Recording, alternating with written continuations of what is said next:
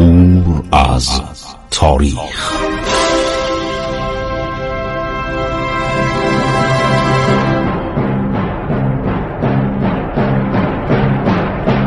کاری از گروه جوان و اندیشه رادیو جوان.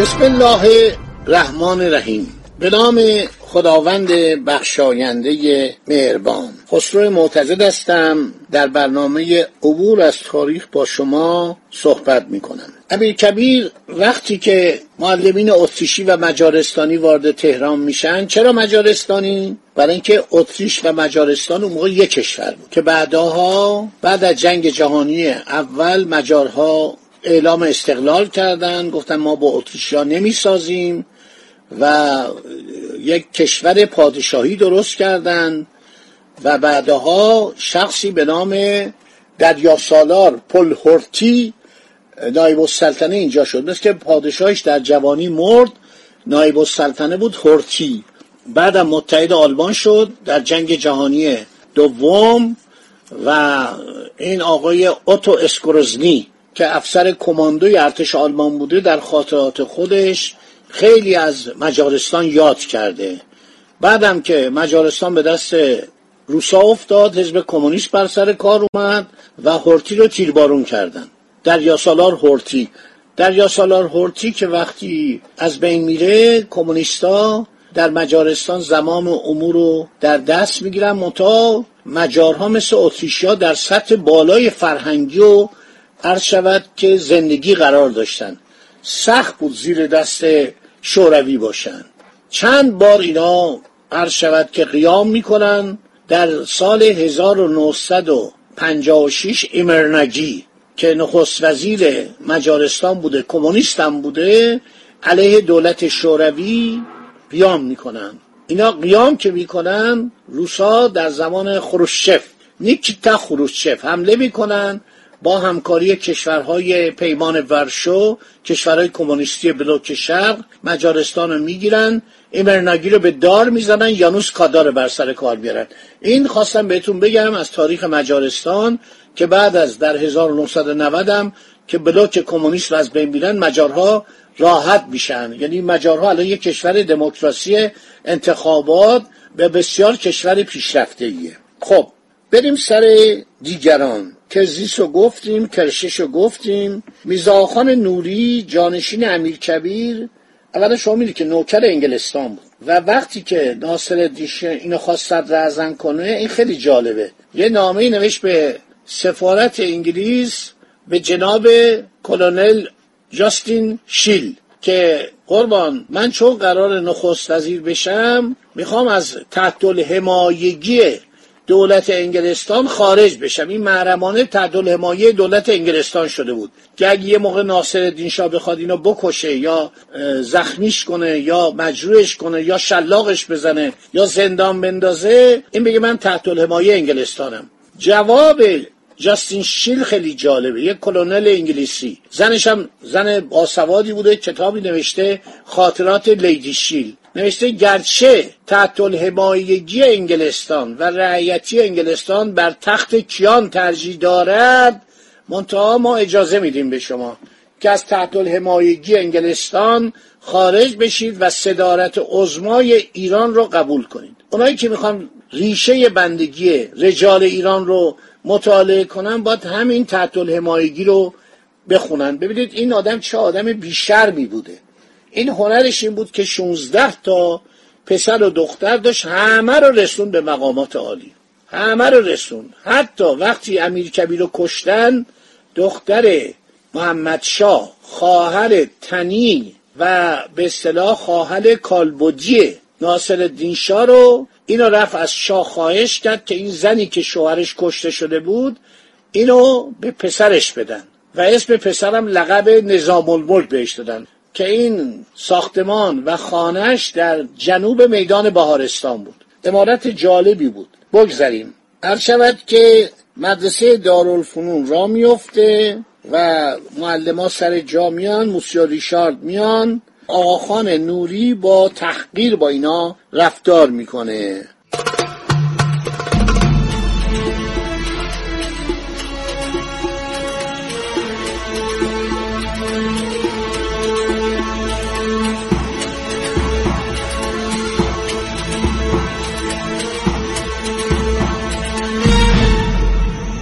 سرنشیل که بین سالهای 1803 تا 1871 زندگی می‌کرده و سال 1265 تا 1269 هجری قمری برابر 1228 تا 1232 شمسی وزیر مختار انگلیس نبوده، شارژ دافر بوده، یعنی یه درجه پایین‌تر کاردار بوده. اعتماد و دوله رو تحریک کنه که معلمان اتریشی رو برگردونه و به جای آنان معلمان انگلیسی بخواهد. میزاخان سعی کرد این کار بکنه، ناصرالدین شاه موافقت نکرد، چون خودش از فرانسوا ژوزف امپراتور اتریش درخواست اعزام معلم به ایران کرده بود. امیر کبیر وقتی از بدرفتاری و بدجنسی اعتماد و دوله نسبت به معلمان اتریشی آگاه شد، سخت غمگین شد. جان داوود خان ارمنی رو نزد خویش خواند و گفت این معلمان را من به ایران خواستم، اگر همچنان بر سر کار بودم ایشان را به سزا احترام می نهادم، گرامی می داشتم. ببین چه آدم جنتلمنی بوده. اما اکنون اختیار ندارم، زشت و نکوهیده است که سرگردان و ناراضی و نگران باشند. چندان که می توانی با آنان مهربانی بکن و نگذار ناراحت و پراکنده خاطر شوند. اعتماد الدوله دیگه رها میکنه، ولی سعی میکنه که عرض شود که دارالفنون از چشم شاه بیفته. ولی ناصرالدین شاه به این مدرسه علاقه داشته، میرفته، سر میزده، جایزه میداده، توجه میکنید، میرفته و مدت ها اینجا رو سپرده بود به وزارت خارجه. عرض شود که روز 24 ماه محرم 1268 4 روز پیش از افتتاح مدرسه، ضمن نامه‌ای به محمود خان کلانتر پایتخت و عزیز خان آجودانباشی، اینو جان داوود خان می‌نویسه، یه نامه‌ای می‌نویسه، نوشته جناب محمود خان کلانتر پایتخت. کلانتر پایتخت یعنی هم شهردار بودم، رئیس شهربانی. عزیز خان آجودانباشی نظام دوستن مشفقاً بر حسب حکم اعلی حضرت قدر قدرت شهریاری روح العالمین فداه، مقرر است که 30 نفر بین 14 و 16 سال از اولاد قواتین و اعیان و خوانین و اشراف در دارالفنون دارالخلافه مشغول تحصیل علوم غربیه از بابت حکمت، هندسه، معدنشناسی، آداب جنگ و غیره باشند. بعد نوشته که شما اگه کسی رو میشناسید از این بچه های خوانین و بزرگان و اشراف، من خواتین رو اشتباه گفتم، خوانین، خواتین یعنی خانوم ها. نوشته که این آقایونی که بین 14 و 16 سال سن داشته باشن بیارید پلو من که من اینا رو ببرم در مدرسه مشغول تحصیل باشن.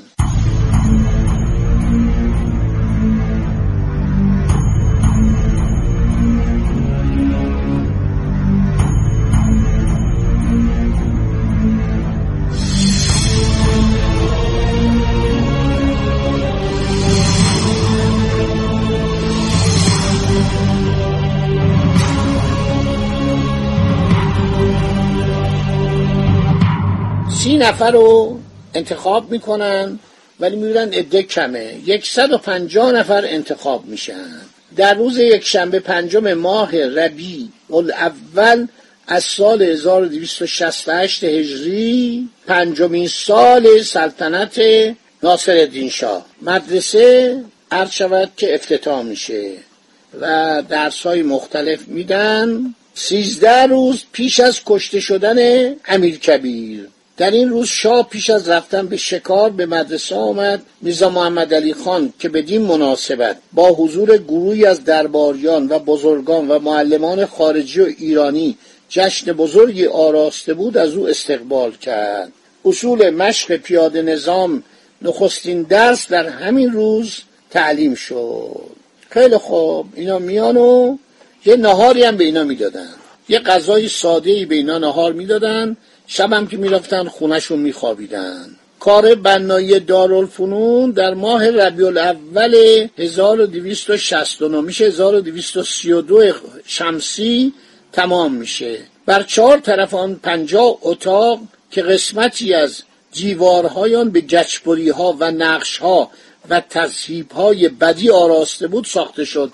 این مدرسه رو ایرانی‌ها می‌سازن، مهندسای ایرانی. عرض شود که جلو اتاق‌ها ایوان بود، میان حیات دارالفنون حوض بزرگی ساخته بودند، پیرامونش یه باغچه‌ای که در آنها درختان میوه از قبیل زردآلو و توت و شاتوت نشانده شده بود. چقدر کار قشنگی! به جای چمنکاری اومدن درخت میوه کاشتن. من یکی از این کشورهای خارج که رفته بودم، انگلستان، آلمان، دیدم اغلب اینا در بالکن‌ها میوه پرورش میدن، یا بادمجان یا سیب زمینی یا گوجه فرنگی. در زمان جنگ اول جهانی هم که به اصطلاح همه چی نایاب شده بود، در این باغچه‌های مجلس شورای ملی سیب زمینی و لوبیا و بادمجان و کدو و اینا درست میکردن. از زمین استفاده باید کرد. هی چمنکاری که هی باید خرج کرد، بعدم از بین میره. درخت زردآلو و توت و شاتوت عرض شود که نشانده بودن. خیابونای کوتاهی بود با آجرهای معروف به قزاقی فرش شده بود، از هم جدا میشد. از فواره حوض آب قنات که صافی ترین و گواراترین آبهای مشروب تهران بود، از مجرای زیرزمینی به حوض جریان داشت. شاگردان برای رفع تشنگی از آن استفاده میکردند. بدین ترتیب که کنار فواره زانو زده از آب فواره آب میخوردن. در زل شرقی پشت کلاس ها چند مغازه ساخته شده بود. بر بالای مغازه چند بنا ایجاد شده بود که چند اتاق بنا شده بود که سالها محل وزارت علوم و معارف بود. در زل شمالی محوطه وسیع و چند اتاق کوچک و بزرگ بود که قسمت نظام و موزیک اختصاص داشت. بعد اومدن ساختمانان زیاد کردند. در سال 1304 قمری تعدادی از مستقلات اطراف را خریدند و بعدم چند اتاق و تالار بنا کردند. در دارالفنون در ابتدا درش به خیابان باب همایون گشوده میشد. در سال 1299 قمری میشه 1259 بنا به مصلحت این در مسدود و در تازه به خیابان ناصریه گشوده شد. خب دوستان، این قسمت هم تموم شد دیگه. چیزی با دارالفنون نداریم. پایان دارالفنون در زمان ناصرالدین شاه و دوران بعد که ناصرالدین شاه هر ماه میرفت یک بار به دارالفنون، در کلاس‌های درس حضور پیدا میکرد، از پیشرفت دانش آموزان جویا میشد. هر وقت میخواست بره شکار یه سری به اونجا میزد. بعدم به اینا نهارم میدادن. هر سال نهاری میدادن. از درآمد مالیات ملایر، توی سرکان و ملایر لباس هم براشون تهیه میکردن. زبان خارجی فرانسه، انگلیسی و روسی تدریس میشد. بیشتر شاگردان عاشق زبان فرانسه بودن. خدا نگهدار شما باد.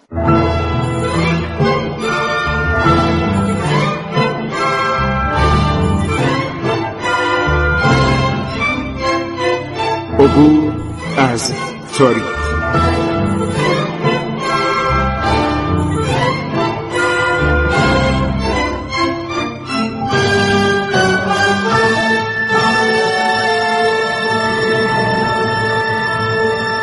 ایران با شکوه. سرگذشت ایران ما به روایت خسرو معتضد.